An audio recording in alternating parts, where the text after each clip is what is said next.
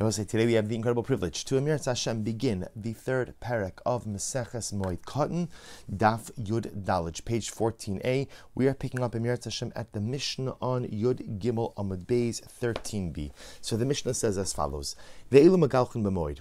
These are the individuals who are permitted to go ahead, and Magalchin, Giluach, usually means both shaving as well as hair cutting. So these are the individuals who are permitted to engage in shaving and hair cutting. Now, the Mishnah presupposes that we know that shaving and hair cutting is Asur and Chol HaMoed. Where that comes from, Im Yirtzeh Hashem, we'll see in the Gemara. Ve'ilu Magalchin B'moed, these are the individuals who have a license to shave and get a haircut on Chol HaMoed. Haba Midinas Hayom, someone who returns from overseas travel. O Mibeis HaShivya, someone who was held in captivity. Activity, Vayotze Mibeis HaAsur, or someone who was incarcerated, Vamenuda Shetilo Chachamim, someone who was excommunicated. Often, again, Nidui was the result of someone who failed to comply with certain directives of a Beis Din, certain obligations in community, and as a result, he's excommunicated. Part of his excommunication is that he's not permitted to cut his hair, he's not permitted to shave. So we're talking about a person who was released from his Nidui before, either before Chol HaMoed, right before, excuse me, right before Yom Tov or on Chol HaMoed. So the, or if somebody made a neder, for example, not to shave. Someone took a neder not to shave, not to take a haircut, and he was released from the neder on Chol HaMoed. V'hanozir, v'hamtzora, mitum asu l'tarasu. And a nazir, who's obviously not permitted to shave or take a haircut, a mitzora, who's obligated to allow his hair to grow as well. And both of these individuals achieved purity. They achieved purification on Chol HaMoed. And so they ultimately, again, the idea being over here, and you could see, these are all individuals who essentially did not have the opportunity to shave or take a haircut before Chol HaMoed. Therefore, again, they have a license to do so on Chol HaMoed itself. These are the people who could launder their clothing on Chol HaMoed. Habam dinas hayam, someone who comes from overseas, or Mibeis HaShivya, or someone who was released from captivity. Vayotze Mibeis HaAsurin, or someone who was released from prison. Top of Yod Daled. Uminuda she'atir lo chachamim, or again, someone who was excommunicated and then had his excommunication lifted or repealed by the Chachamim. V'chei mishnishal hachacham, or let's say somebody made a neder not to go ahead and launder his clothing, and he was released from the neder on Chol HaMoed. V'hutar, so we'll say all of these situations ultimately, again, are circumstances where you could launder your clothing on Chol HaMoed. It's the same yesod, really the same exact yesod, N- namely being the idea that these people didn't have an opportunity to engage in the process of laundering their clothing before Chol HaMoed, and therefore Halacha Lemaaseh, they have a license to do so on Chol HaMoed. The Mishnah goes on, mitpachos hayadaim, hand towels, mitpachos hasabarim, barber's, not literally means barber's towels. What it means is, Rashi points out, the barber's cloth, which is the cloth that the barber used to put on. You know, they do it today also. You go for a haircut, the barber puts on the cloth so that the hair doesn't get all over you. It's called, that's called mitpachos hasapar, mitpachos hasafar, or bath towels, or bath towels. You are allowed to launder these on Chol HaMoed. Again, we'll discuss why that is. The, these seems to be just on the most basic level because they're necessary for Chol HaMoed use. A person doesn't have an inexhaustible supply of bath towels, so therefore I'm permitted, or, or again, hand towels, or for that matter, the barber who has the license to cut the hair of these individuals also needs his towels. And similarly, again, hazavin, vahazavos, hanidos, vahayoldos. Certainly, if a person is a zav or a zaba, nidos and yoldos, these are all people who experience emissions, and because they experience emissions, they may need to launder their clothing or other or other items on a relatively regular basis. V'chala olin mitoma l'tara, and anyone in general who has transitioned from a state of ritual impurity to purity, hare elu mutarin, they are mutar to launder, ushar kol adam asur, and everyone else is asur. Again, we'll define the exact parameters of what the Mishnah is saying, but bigadol, in a general sense, the Mishnah is introducing us to the idea you can't take a haircut, you can't shave, you can't launder your clothing on Chol HaMoed, unless, of course, there's an extenuating need. And the extenuating need can take one of two forms. Either you didn't have the ability to do so before Yom Tov, or you had the ability to do so before Yom Tov, but your circumstances are such that you still need to launder. For example, Zavin, Zavos, Nidos, Yoldos, people who have frequent emissions. Says the Gemara, Ushar kol adam ma'itaima asurin. So ask the Gemara, what's the problem? Why can't a regular person shave or take a haircut or launder clothing on, on Chol HaMoed? What's the issue here? Kedisnan. So the Gemara says it's like a Mishnah that we learned about. So we had this in Maseches Tainis. Anshe Mishmar va'anshe Maimod Asur l'saper l'chabes.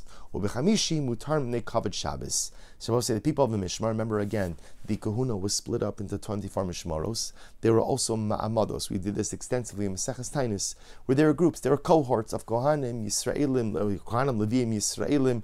Some would go to the Beis Hamikdash, some would gather, Yisraelim would gather in the local towns. What's the halacha? They are not permitted to go ahead and launder their clothing, nor are they permitted to go ahead and shave, take a haircut over the course of their week that they're on duty.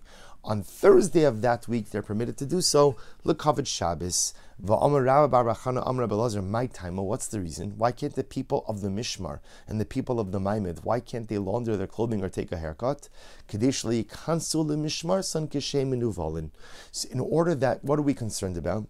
See, if a person knows, right, a person knows anyway that he's going to have, quote unquote, the week off from work, right? The Kohen knows he's going to the Beis Hamikdash. The Levi is going to the Beis Hamikdash. The Israel is gathering in his town. So I'm going to be spending my whole week dedicated to tefillah, avoda. There's plenty of time to take care of my laundry and plenty of time to take care of my personal grooming needs during that week. And Chazal were concerned that a person is then going to enter into their week of the Mishmar or their week of the Maimed in an unkempt state. Therefore, Chazal said, so how do you ensure that people enter into the week of the Mishmar, the week of the Maimed, with proper grooming, properly prepared? By telling you, you can't shave and you can't take a haircut the week of, you can't launder your clothing the week of, that therefore by definition necessitates that I take care of these needs prior to the start of the Mishmar, the start of the Maimed. So the Gemara says, Hachanami, Kadesh Le'ikansu L'Regal Keshem and Uvalin. It's the same idea over here. Chazal were concerned that a person might enter into Yom Tov in an unkempt state. Why should I take a haircut or shave? Before Yom Tov, I could just do it on Chol HaMoed. There's plenty of time. Or why should I take care of laundry right now? I could take care of laundry later on. Chazal were therefore con- and were concerned that a person is going to enter into Yom Tov, maybe with unclean clothing, or maybe not properly, you know, with a proper haircut, with a proper shave, properly groomed. So therefore Chazal said, how do we ensure that people take care of their personal grooming needs and their laundry before Yom Tov? By telling you, in the absence of an extenuating circumstance, you cannot shave, you cannot take a haircut, and you cannot launder your clothing on Chol HaMoed. Incredible. So we'll say now the Gemara asked a couple of very interesting questions. By Rabbi Zera. Of the Erev Haregel, but let's say what happens in the following situation. What happens if a person lost an object? Right, a person lost an object. I, I lost I lost my watch prior to Yom Tov, and as a result, I spent all of Erev Yom Tov looking for my watch. As a result of spending all of my Erev Yom Tov looking for my watch, I didn't have a chance to get a haircut or to shave. Or to shave. So now what's the shayla? Do we say kevan da anis mutar? On one hand we can say from the Mishnah you see that extenuating circumstances allow you to shave and take a haircut and launder clothing on Chol HaMoed, right? Again, remember, all of the cases of the Mishnah, someone comes from overseas, someone is released from captivity, from jail, somebody who had their neder, neder annulled, all of these are extenuating circumstances. So here, I spent the entire Erev Yom Tov looking for my lost object. That's an extenuating circumstance. That's not how I planned to spend my Erev Yom Tov.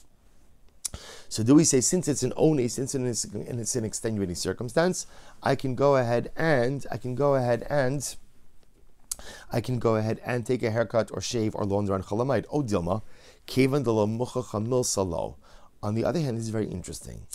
Maybe the only license to go ahead and shave or to take a haircut or to launder on Chol HaMoed is when the nature of your extenuating circumstances are such that they're public knowledge. In other words, if you look at the list of extenuating circumstances in the Mishnah, these are all things that have a certain element of publicity. They're known, right? If you're coming back from overseas, people know that. You get out of jail, people know that. You get out of captivity, people know, people know these things. So maybe the only time that you're permitted to go ahead and shave and take a haircut on Chol HaMoed is not only when there's extenuating circumstances, but extenuating circumstances which are publicly known. Because that way, if people see you grooming on Chol HaMoed, they're going to know why it is that you have a heter to do so.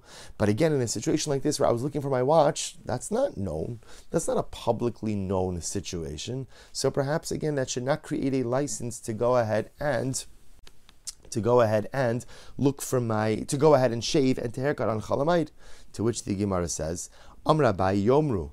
So we'll say, so this is an expression that we've seen We've seen many times. The idea over here is as follows. The Mishnah Maseches Pesachim writes that one is not permitted to make srikin. Srikin is like a matzah wafer with an image on it. So normally, how would you make it? You'd go ahead and you'd have a dough and you'd etch in the image. The reason we don't want you making that on Pesach is pretty obvious, or even before Pesach, for use on Pesach, is because taking making the image takes time, and there's a concern that the matzah may become chametz. Well, there was a guy by the name of Baitos, and Baitos had a great idea, right? Baitos had a stamp, so you don't have to etch in the image, you could just stamp, stamp the image on the dough. So ultimately, here's the problem. So technically speaking, that should be permitted. What's the problem? When someone sees a, a matzah with an image on it, they have no idea if somebody did that by hand, or has etched it in, or if that's just the stamp.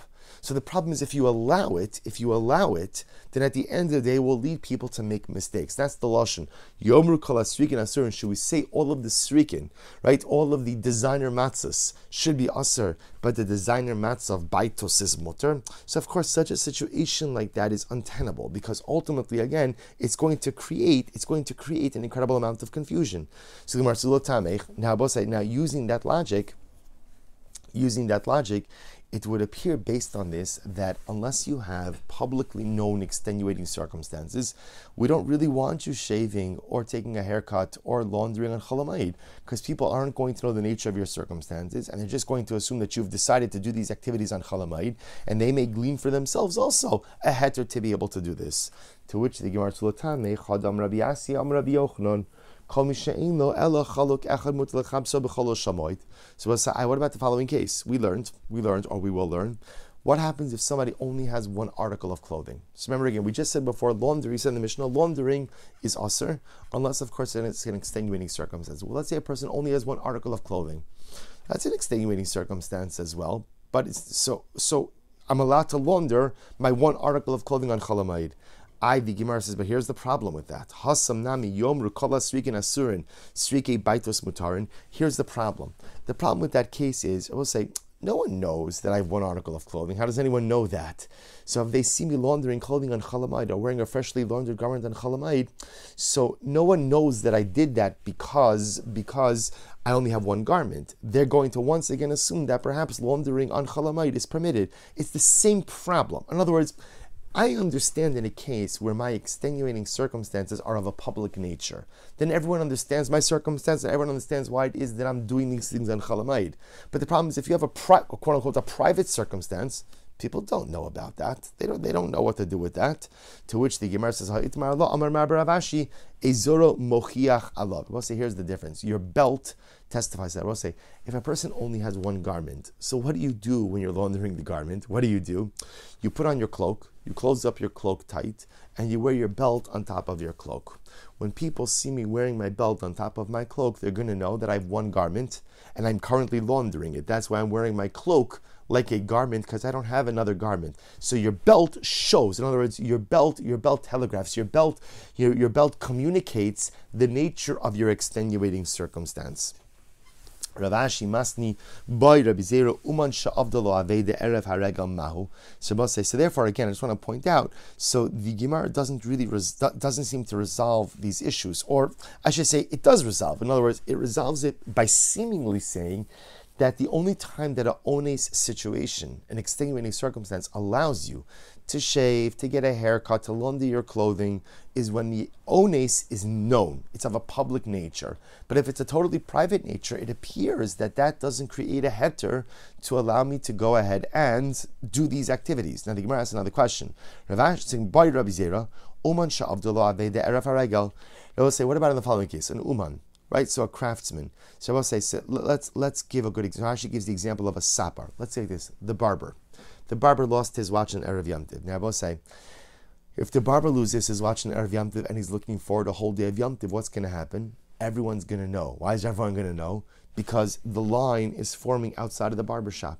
So here is an individual who lost an object, so the right, the barber is going to look for his object, but the nature, and therefore again, he doesn't end up getting a haircut or shaving Erev Yom Tov, and the nature of his ones is known by dint of the fact that he's a service provider, and a necessary service provider in Erev Yom Tov.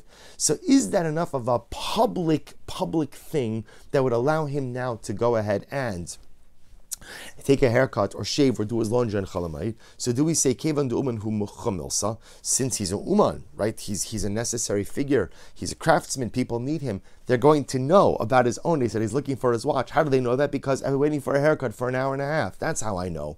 O Dilma Kevan D'Lo Mechamelsa Ki Hanach Lo.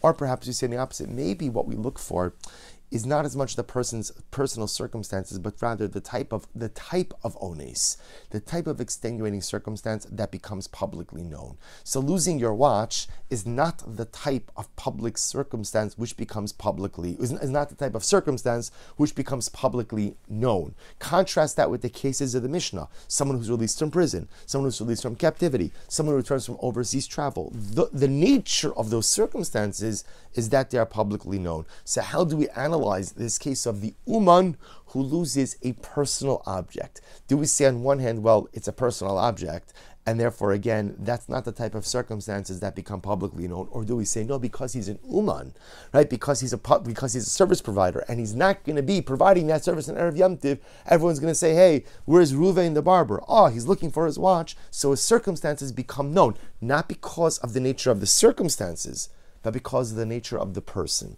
So how do we paskin? The Gemara says, Teku. Teku. That it's a good kasha. It's kasha. So what you begin to see really is that this, this tension about, is it, do you need the circumstances, the nature of the circumstances to create the publicity, or is it enough if the person creates the publicity? That in and of itself is a unknown. That, that's a machlokes, or I shouldn't even say it's a machlokes. The Gemara just does not reach a conclusion about it. Beautiful. Memedinas Hayam. So I remember again the first example of an extenuating circumstance which would allow you to go ahead, which would allow you to go ahead and shave or take a haircut or do laundry on Chol HaMoed would be someone who returns from travel overseas.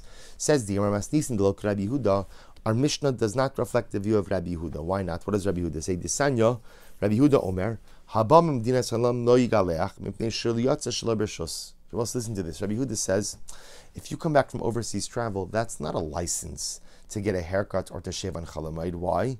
You traveled of your own volition. All right, come back earlier. Come back earlier. Who, who, who told you? Who told you to start going on a pleasure cruise? Who told you to start going out and traveling? So Rabbi Yehuda says, if you're traveling of your own volition and you come back and you come back too late that you can't shave or take a haircut before Chol HaMoed, that's not a heter to take a haircut or shave on Chol HaMoed itself. Amar Rava. So listen to this. So Rava qualifies this a little bit. He says, now what I want to point out is that the Mishnah doesn't make any type of distinction. The Mishnah just says, Eilu megalchin b'moed, who here are the people who could take a haircut or shave on Chol HaMoed, someone who returns from overseas travel. But the Mishnah itself doesn't make a distinction as to the nature of the overseas travel. So Rava therefore comes along and says as follows, Lo shut divrei hakol asur. We'll say, if literally you're just traveling for the sake of traveling, Rashi says, Im yatsa shelo litzarech v'lo yatsa ela kedei lo shut ba'olam v'lo. You're on vacation. When you're on vacation, you want to see the world. You want to see the world, right? So if you're traveling just for pure pleasure, you want to see the world, that's fine. Geh gesund to hate, enjoy. But at the end of the day, if you get back before Chol HaMoed, you don't have enough time to go ahead and take a haircut or shave. That does not generate a heter to do so on Chol HaMoed. Right? The heter to do so on Chol HaMoed is only when there was an extenuating circumstance that was beyond your control. But if you're traveling of your own volition, there's not a heter. Lemizonos, what happens if a person was traveling for the sake of Parnasa? Divrei hakol mutar. Everyone agrees that's called, quote unquote, an extenuating circumstance. By the sweat of your brow, you earn your Parnasa. That's Chakadosh Baruch Hu said to Adam Arishon. So traveling for Parnasa is considered to be ones, and therefore if you did not return Turn early enough before Chol HaMoed, before Yom Tov, to be able to shave and take a haircut, you could do so on Chol HaMoed. So we'll say, where's the machlokes? Lo nechleku ela laharviach. Listen to this. Laharviach. We'll say, what about if a person's not traveling for parnasa, but traveling for profit? Namely, I have my parnasa. Baruch Shem, I have my parnasa. I'm traveling to make extra money. I'm traveling for, for an additional deal. So we'll say, so how do you look at that? So one opinion says, well, traveling for profit, for additional profit, not for parnas or additional profit, that's like vacation. That's like vacation. And therefore, if you get back too close to Yom Tov that you didn't have a chance to take a haircut or shave, you do not have a license to do so on Chol HaMoed. Umar medamile kim mezonos. And the other opinion says, no, that's still called mezonos. That's still called Parnasa. I, that you want to make more money? Okay, everybody wants to make more money.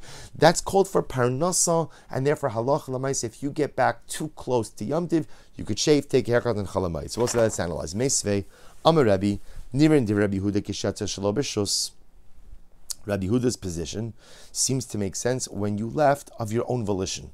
So if you're traveling of your own volition, right, you don't, you don't have to travel, you're choosing to travel, then Halacha Lemaaseh, you don't have a heter to shave on Chol HaMoed.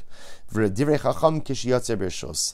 And the words of the Chacham seem to be true when you went with Rishus. Now let's analyze this. Says the Gemara, my shelo b'rishus, what does it mean, shelo b'rishus? Ilema loshut. If you say that, it means that a person is just traveling for pleasure, just to see the world.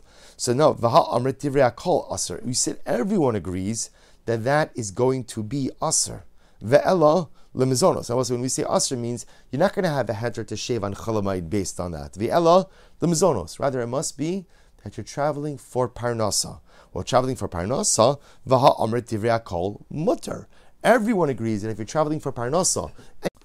Rather, the Gemara says, Ve'ela laharvicha. Rather, it must be that we're talking about a case where a person is traveling for the sake of making additional profit. I, Vaha Amrit, Nirin David Rabbi Yehuda, Baha. I, the Gemara said, but you just said before that it appears that we follow the position of Rabbi Yehuda. Hachikamer, that's what it means to say. Hachikamer, Nirin David Rabbi Yehuda l'Rabbanon, Kishiyatza Shelo B'Rishus.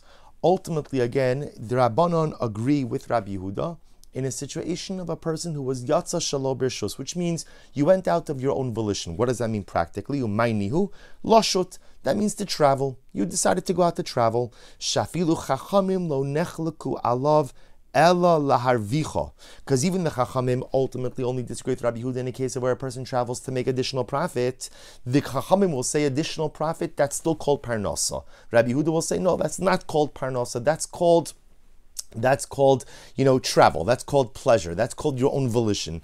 Avaloshut module. But ultimately, again, if halacha lemaaseh, a person is just going to travel and they get caught up with their travel, and as a result of that, they don't make it back before Yom Tov, the Rabbanon would agree with Rabbi Yehuda that halacha lemaaseh, that's not a heter to shave on Chol HaMoed. V'nirin divrei Rabbanon Rabbi Yehuda b'shiyatzer b'rishus.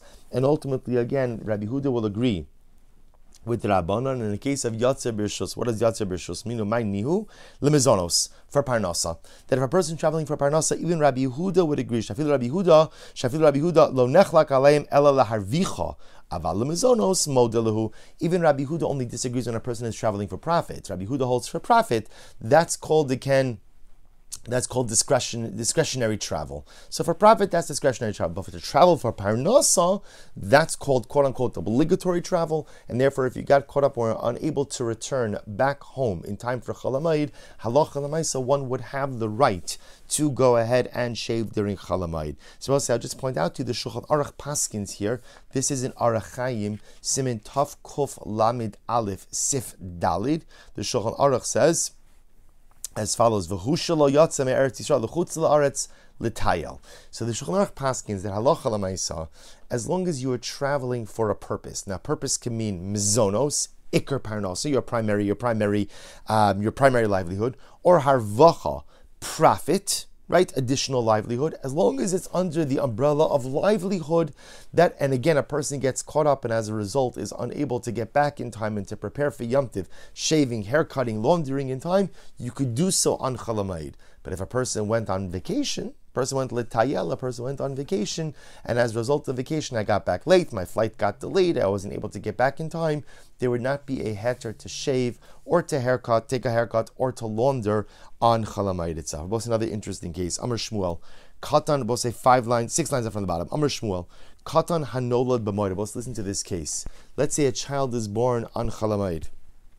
So we're talking about a baby who has a lot of hair. So let's say the baby has a lot of hair and the baby needs a haircut. So ultimately, again, you could go ahead and give the baby a haircut on Chol HaMoed. On Chol HaMoed. Why? So Gemara says, She'ein lecha beis ha'asurin gadol mizeh. For there is no greater incarceration, there's no greater jail than the womb. In other words, that the Gemara says a child who is born is like a person who came out of jail. It's like a person literally, again, who was freed from his incarceration. There's no greater incarceration, no greater jail than the womb. Therefore, again, you could give the baby a haircut on Chol HaMoed. And I will say, if you think about this, what a, what a dramatic thing to say, because after all, again, we're familiar with the Gemara Maseches Nida. And the Gemara says, the Gemara says that when the baby is in utero, ultimately, they learn Torah with the Malach, right? The angel learns Kala Torah Kula. Ner Dolok, there's a candle lit above his head. The Gemara describes it as a, as an incredibly spiritual and holy experience. Now, the Gemara says there's no greater jail than the womb. And perhaps what Chazal is sensitizing us to, Rabbi says as follows. See, what's the notion of jail? What's the notion of jail? That a person can't accomplish, a person can't do, a person can't change the world, a person is, is stymied in their asiyah, in their dynamic activity. It's great to learn with the Malach. It is, don't get me wrong. I'm sure it was, I'm sure we all enjoyed it immensely.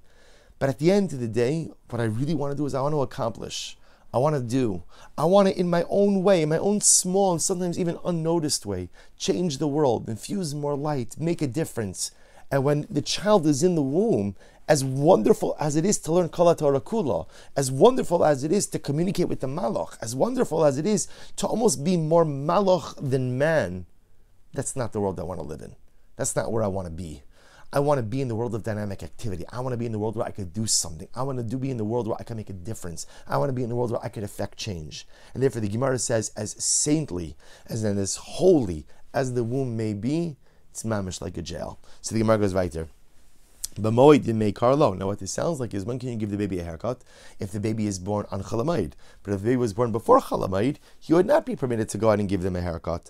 To which the Gemara says, Masiv Rab Pinchas, Kol Elu She'amru Mutar Lagalech B'moed, Mutar Lagalech B'mei Avlo. So let's listen to this interesting case. The Gemara says, any situation where it's permitted to go ahead and shave or take a haircut on Chol HaMoed, those same circumstances would allow you to go ahead and do these same activities during one's Avelos, during one's morning morning period. I will say, we're going to get into Chos Avelos more tomorrow in Mirz Hashem. Ha'asr de'galech b'moed, asr l'galchom me'avlo, which tells you that if there's a circumstance which would preclude you from shaving or haircutting on Chol HaMoed, it would also be asr during the days of your Avelos. Says the Gemara Amud Beis, Vi'i amrit katan isbei plukta. And if you want to say there's a distinction for children, ultimately, again, a baby born before Chol HaMoed can't take haircut on Chol HaMoed, cannot take haircut on Chol HaMoed. A baby born on Chol HaMoed, you can cut his hair on Chol HaMoed. If that's the case, then you have a situation of a baby who can't have a haircut on Chol HaMoed, which, using the formula we just said before, would also mean that a child can't have a haircut during the days of his Avelos. But here's the problem. The Gemara says, Nimseis Avelos noheges b'katan. That teaches me then that the concept of Avelos, the concept of mourning, applies to a child. But it's not true. Vatanyo, mikaron l'katem ne'agmas nafesh. So we're going to learn this incredible Gemara in a couple of days from now, actually in about ten days from now. The Gemara is going to talk about this concept that a child is not subject to the laws of mourning. There's no Avelos by a katan, no, no mourning by a child, which kind of most basic of a child is not obligated in any mitzvahs. We'll see that what we do is, Rachmana Litzlan, when a child loses a close relative, we tear their clothing. But we don't tear their clothing, we don't do Kriya on them because they're Chayiv in Kriya.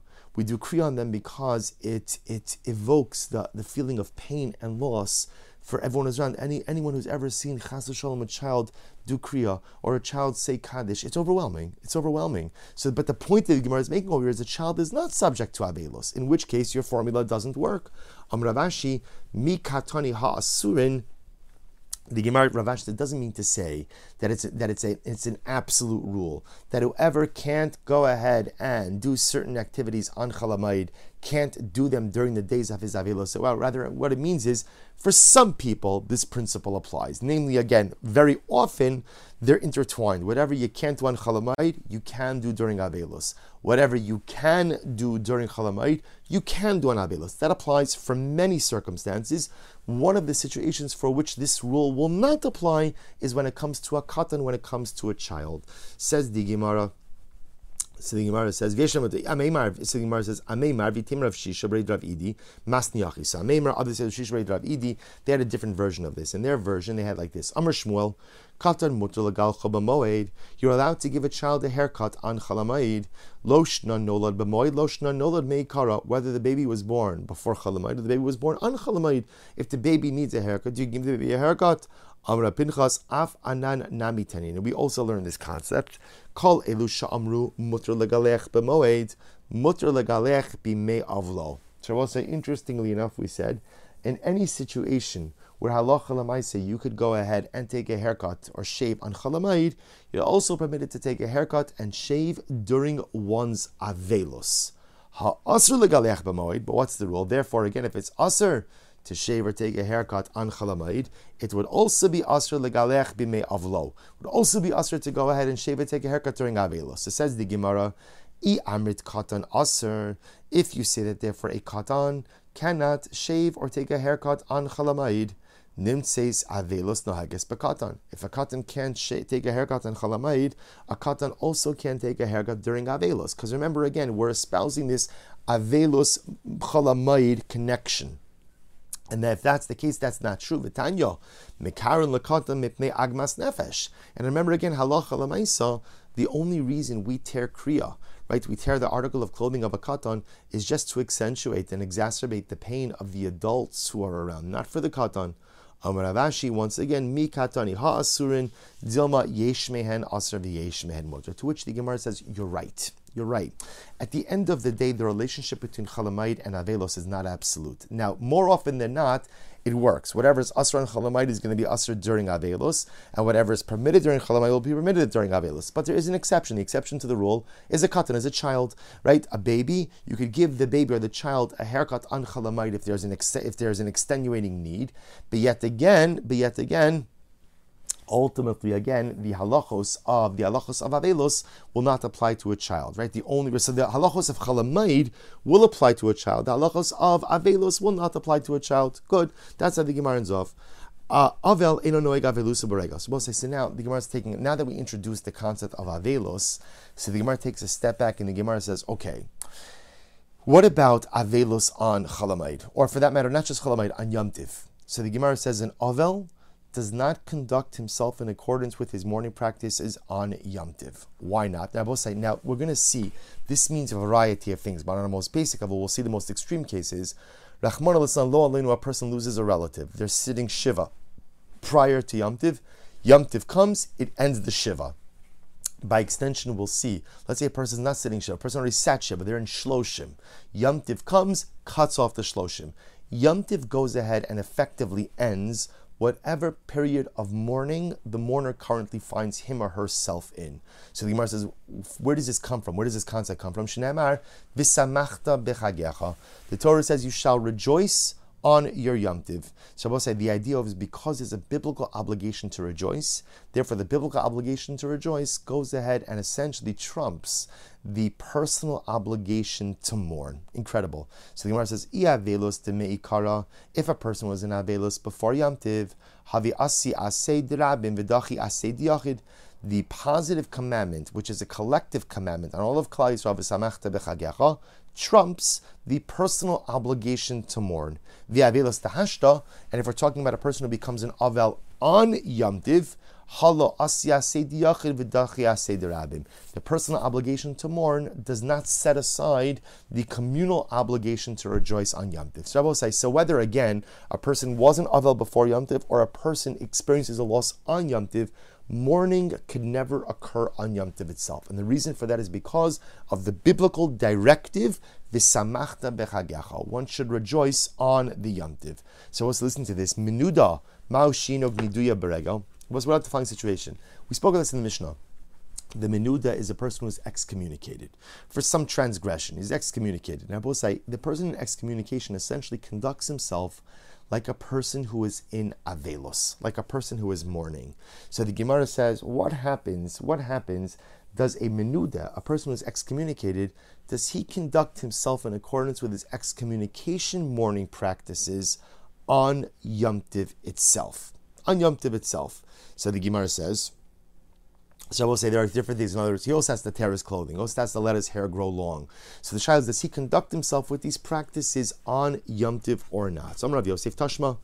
Done in Dine Nefashas, Fidine Makas, Fidine Maminis. We adjudicate capital cases and cases regarding lashes and monetary cases on Chol HaMoed. We take care of all of these cases on Chol HaMoed. So the Gemara says, The Gemara says, and if a person does not either doesn't show up for their din Torah, or a person won't listen to the ruling of the Beis Din, we excommunicate them. We excommunicate them. Now, if you would tell me that the morning practices of excommunication don't apply on on Chol HaMoed or on Yom Tov, mishumas va'asi meikara. Asi regel dachile, hashta mishamtinale anan. So I will say, if you would tell me that Yom Tov sets aside the morning practices of excommunication, if that's so, then if a person who is already excommunicated, Yom Tov comes and lifts his morning practices, then how could it be that the Gemara just said that Beis Din would excommunicate a person on Yom Tov itself? Doesn't make sense. Amrullah Abaye, Abaye says, maybe not. Maybe when it means that mishamtinale, doesn't literally mean we excommunicate him on Yom Tov. Rather, what does it mean? Or really on Chol HaMoed. Rather, what does it mean? V'dilma le'iyune bedina. Maybe it just means that on Yom on Chol HaMoed, on Chol HaMoed, we won't go ahead and actually excommunicate someone, but rather what we'll do is we'll examine the facts of the case. Beis Din will examine the facts of the case so that they are prepared to issue a ruling right after Yom Tov. So the Gemara says, "De'ilo teimaha," because if you don't say this. Dine nefashas diktani hachanami dekatlinale. Because you must remember again, the Bryce also said that the Beis Din adjudicates capital cases. If you take that literally, that they're actually adjudicating capital cases, is that possible to do that on Yom Tov? Vaha kamimani v'simchas Yom Tov. I will say, if the Beis Din is actually adjudicating capital cases on Yom Tov, then what? Then at the end of the day, at the end of the day, they are going to go ahead and be precluded from engaging in Simchas Yomtov, enjoying the Yom Tov. Why? Listen to this, Tisanya. Rabbi Akiva Omer, Minayin le Sanhedrin, Shehar Guasan Efeshein Tomin Kolos Hayom. Rabbi Akiva says that the Sanhedrin is going to execute someone, they're obligated to fast the day that the sentencing is carried out. How do we know that? Talmud Lomar, Lo Sochlu Aladam. Literally, do not eat on the blood. That when Beis Din is spilling blood, they, they they judge someone that they're going to be put to death. You can't eat that day. So both say. So therefore, look what the Gemara is saying. The Gemara is saying, we said before. We said before. Right? Remember, what are we trying to figure out? Here's what we know. In regular avelos, a person loses a loved one. Yom Tov comes, and either and either if a person was in avelos before Yom Tov, Yom Tov comes and cuts off the avelos. We're going to see if a yom, if a person becomes an avel on Yom Tov, Yom Tov essentially delays the avelos until after Yom Tov. What about the morning practices associated with excommunication? Does the person who is excommunicated, the menuda, does he observe those morning practices on Yom Tov or not? Well, the Gemara wants to say, the Brisa told us that they excommunicate people on Chol HaMoed. So if you're excommunicating people on Chol HaMoed, then what? It must be that they're observing their morning practices on Chol HaMoed as well.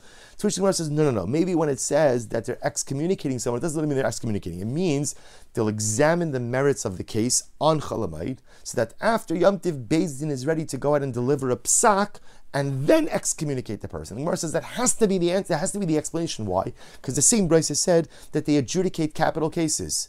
Could it be that we're putting someone to death on Yom Tov? Could that be? After all, the Gemara says, the day, Rabbi Kiva says, the day that a Beis Din would excommunicate someone, you would have to fast. Which means that there'd be a day of Yom Tov where the Dayanim would not be fulfilling the biblical obligation of V'samachta b'chagecha, to rejoice on the Yom Tov. So it must mean when the Gemara says that they execute someone on Beis Din, doesn't literally mean, it means they examine the merits of the case, they don't paskin, and after Yom Tov they paskin. So too, when it talks about excommunicating people, maybe it means they examine the merits of the case, but don't actually do the excommunication until after Yom Tov. Till after Yom Tov, to which the Gemara says, Amrulay imkain nimtse sma'an as din. I both say this is very interesting. There's a concept of Inui Hadin, Inui Hadin, which means a court is not permitted to delay judgment. It's considered to be unfair to the litigants to delay judgment. So if that's the case, that Beis Din is going to examine the merits of the case and essentially be ready to paskin. But because of a technicality, they're not going to paskin until later. That's wrong. That, that seems to be wrong. That seems to be a wrong approach. To which the Gemara says, Asur, rather, what do the Rambam say? This is actually incredible. So here's how it works. So in fact, the Gemara wants to suggest that Beis Din will go ahead Beis Din will go ahead and Halacha Lemaaseh, Halacha Lemaaseh go ahead and adjudicate capital cases on Yom Tov. They will. I, but one second, but how does it work? How does it work with the fact that they have to fast on the day that they're administering a, a death penalty, and yet that will prevent them from enjoying their Simchas Yomtov? Here we go. Asur mitzafra. The Gemara says they they they they go ahead and they hold they sit in session in the morning, and they go ahead and they examine the case and essentially reach a conclusion. Va'ali v'achli, but they don't paskin. They don't paskin. Va'ali v'achli. They go home. They have their Sudas Yomtiv. Achli v'shasu kuliyoma. They enjoy the day of Yomtiv. V'hadr aso b'shkias b'shkias achama.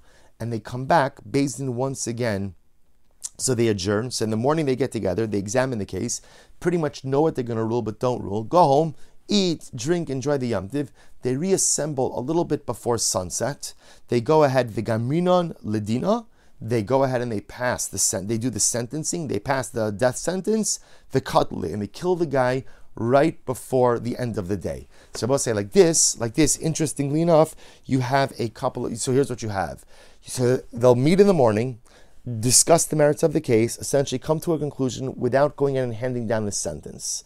They'll go home, enjoy Yom Tov, enjoy Yom Tov, eat, drink, enjoy their Yom Tov, Enjoy their Yom Tov. So therefore, they're fulfilling the biblical obligation of V'samachta b'chagecha. They'll reassemble sometime before sunset, give the psak din, right? Go ahead, hand down the sentence, execute the guy. They'll fast the remainder of that day, right? Which is until when? Until nightfall. So that's fine. They're not having another Suda anyway. They'll fast the remainder of that day, thereby fulfilling Rabbi Akiva's dictum, but at the same time not going ahead and missing out on a day of Simchas Yom Tov. Shabbos, so... and I'll just point out something amazing. The Rambam codifies this. The Rambam says... This is in Hilchos Sanhedrin, Perek Yud Gimel Halacha Hey. The Rambam writes, "Mishnah is Chayim Misa b'Chol HaMoed." If somebody became liable to a death penalty on Chol HaMoed, Ma'anin Bedino, we assemble in the morning. We write, we look into the merits of his case. Va'ochlin Beizin v'Shosin Acharkach va'Acharkach Gomer Nes Dino Samuch L'Shkias Achama v'Hargino. So the Rambam quotes this Halacha Lemaaseh. Halacha Lemaaseh. So we'll examine the merits of the case in the morning. Don't paskin. Go home, eat, drink, enjoy Simchas Yom Tov, reconvene sometime before sunset, deliver the sentence, execute the individual, fast for whatever remaining, whatever is remaining in the day, and then go on with your Yom Tov. That's the halacha, codifying the Rambam. I was just thinking about this. It's incredible to think about this. Can you imagine being a dayan on a Beis Din which is going to hand down a death sentence? Remember again, after the morning session, you know already the guy is going to be put to death. You know that because you reach the conclusion, you're just not delivering the verdict until later on in the day.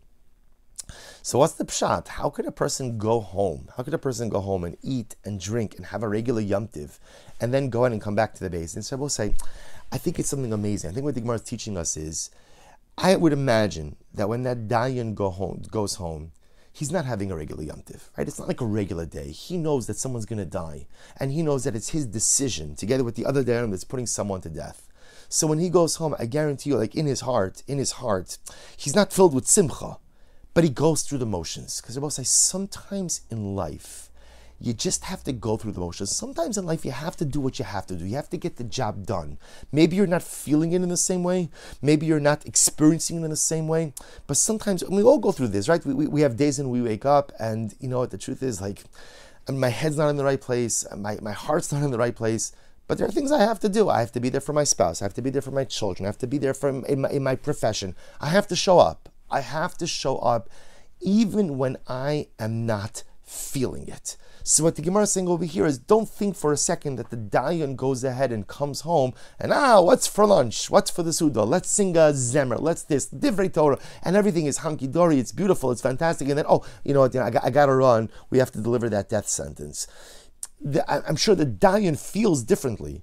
But sometimes you have to do what you have to do no matter how you're feeling. Isn't this the job of a yid?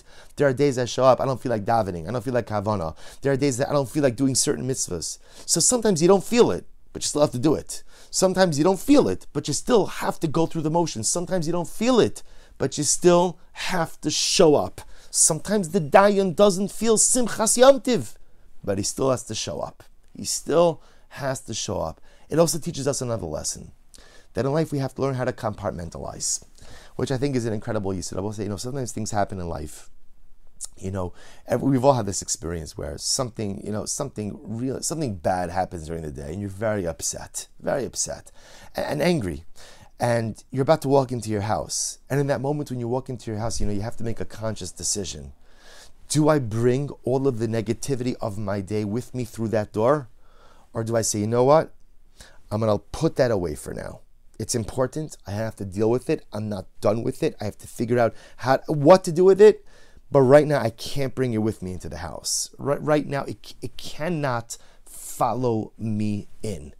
The power of compartmentalizing. And this is difficult because many of us, like, we take everything with us wherever we go. And sometimes we make that mistake of walking into the door, and maybe there's a spouse that's so happy to see me, and maybe a person is zocheh to have children who are so, so, so who is, a person is zocheh to have children who are so happy to see them. And I come in, and I'm, and I'm upset, and I'm, and I'm distant, and I'm angry, and, and I'm frustrated. And they didn't do anything. They didn't do anything. They're just happy to see me. They're just happy to spend a few moments with me, and I'm bringing all of the baggage of the day with me. You know, the Gemara is teaching us sometimes you have to learn the art of compartmentalizing.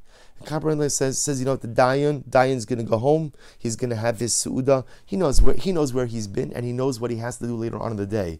But sometimes you just got to put it in check. Compartmentalize and move forward. So two incredible Yisodos from this Gemara. Two incredible Yisodos. Yisod number one, that sometimes even if you're not feeling it, you just got to show up. And Yisod number two, you have to learn to compartmentalize in order to be successful in life. The Gemara goes like, so let's remember again, the Mishnah did say that a menuda, right, uh, so a person who was excommunicated, who was released from his excommunication on Yom Tov, is permitted to take a haircut and shave, which sounds like the morning practices of Nidui are still in effect on Chol HaMoed. So the Gemara says, Amar Rava, mi katani shetiru Chachamim, shetiru lo Chachamim, katani da'azu lupaise lebaldine, v'asi kamei l'rabbana v'shalim. I'll say, no, no, no, maybe that's a different case. Maybe that's talking about a situation of a person who was put in excommunication because he went ahead and... Because he went ahead and, first of all, take a look at Rashi. Tashma menuda shetiru lo chachamim kasaga daitcha hitiru lo kol menuda nidui beregel deina nidui dar. So I say the way you can understand that statement in the Mishnah of chachamim shetiru nidui means that when Yom Tov comes, the chachamim release every excommunicated person from his excommunication. That essentially Yom Tov comes, the mourning practices of someone who was excommunicated are lifted. To which the Gemara says, no, maybe not. Maybe that's, Rava says, maybe that's not what it's talking about. Maybe what it means is a guy was excommunicated because of some interpersonal in, in, right infraction. He did something to someone else. As a result, he was excommunicated. Maybe over the course of Yom Tov or over the course of Chol HaMoed, the, the perpetrator goes over to the victim and makes amends. Makes amends. So if he made amends for his interpersonal affront, for his interpersonal transgression, under that case, Chazal would go ahead and lift the mourning practices. But it's quite possible that in the absence of that, Halacha Lemaaseh, the mourning practices associated with a person excommunication would still remain on Yom Tov. Shabbos, we'll stop over here for today. We're going to continue the sugya. We're not finished with it yet. We're going to continue the sugya along with throwing a couple of other cases, and then we'll see how the Rambam paskins over here.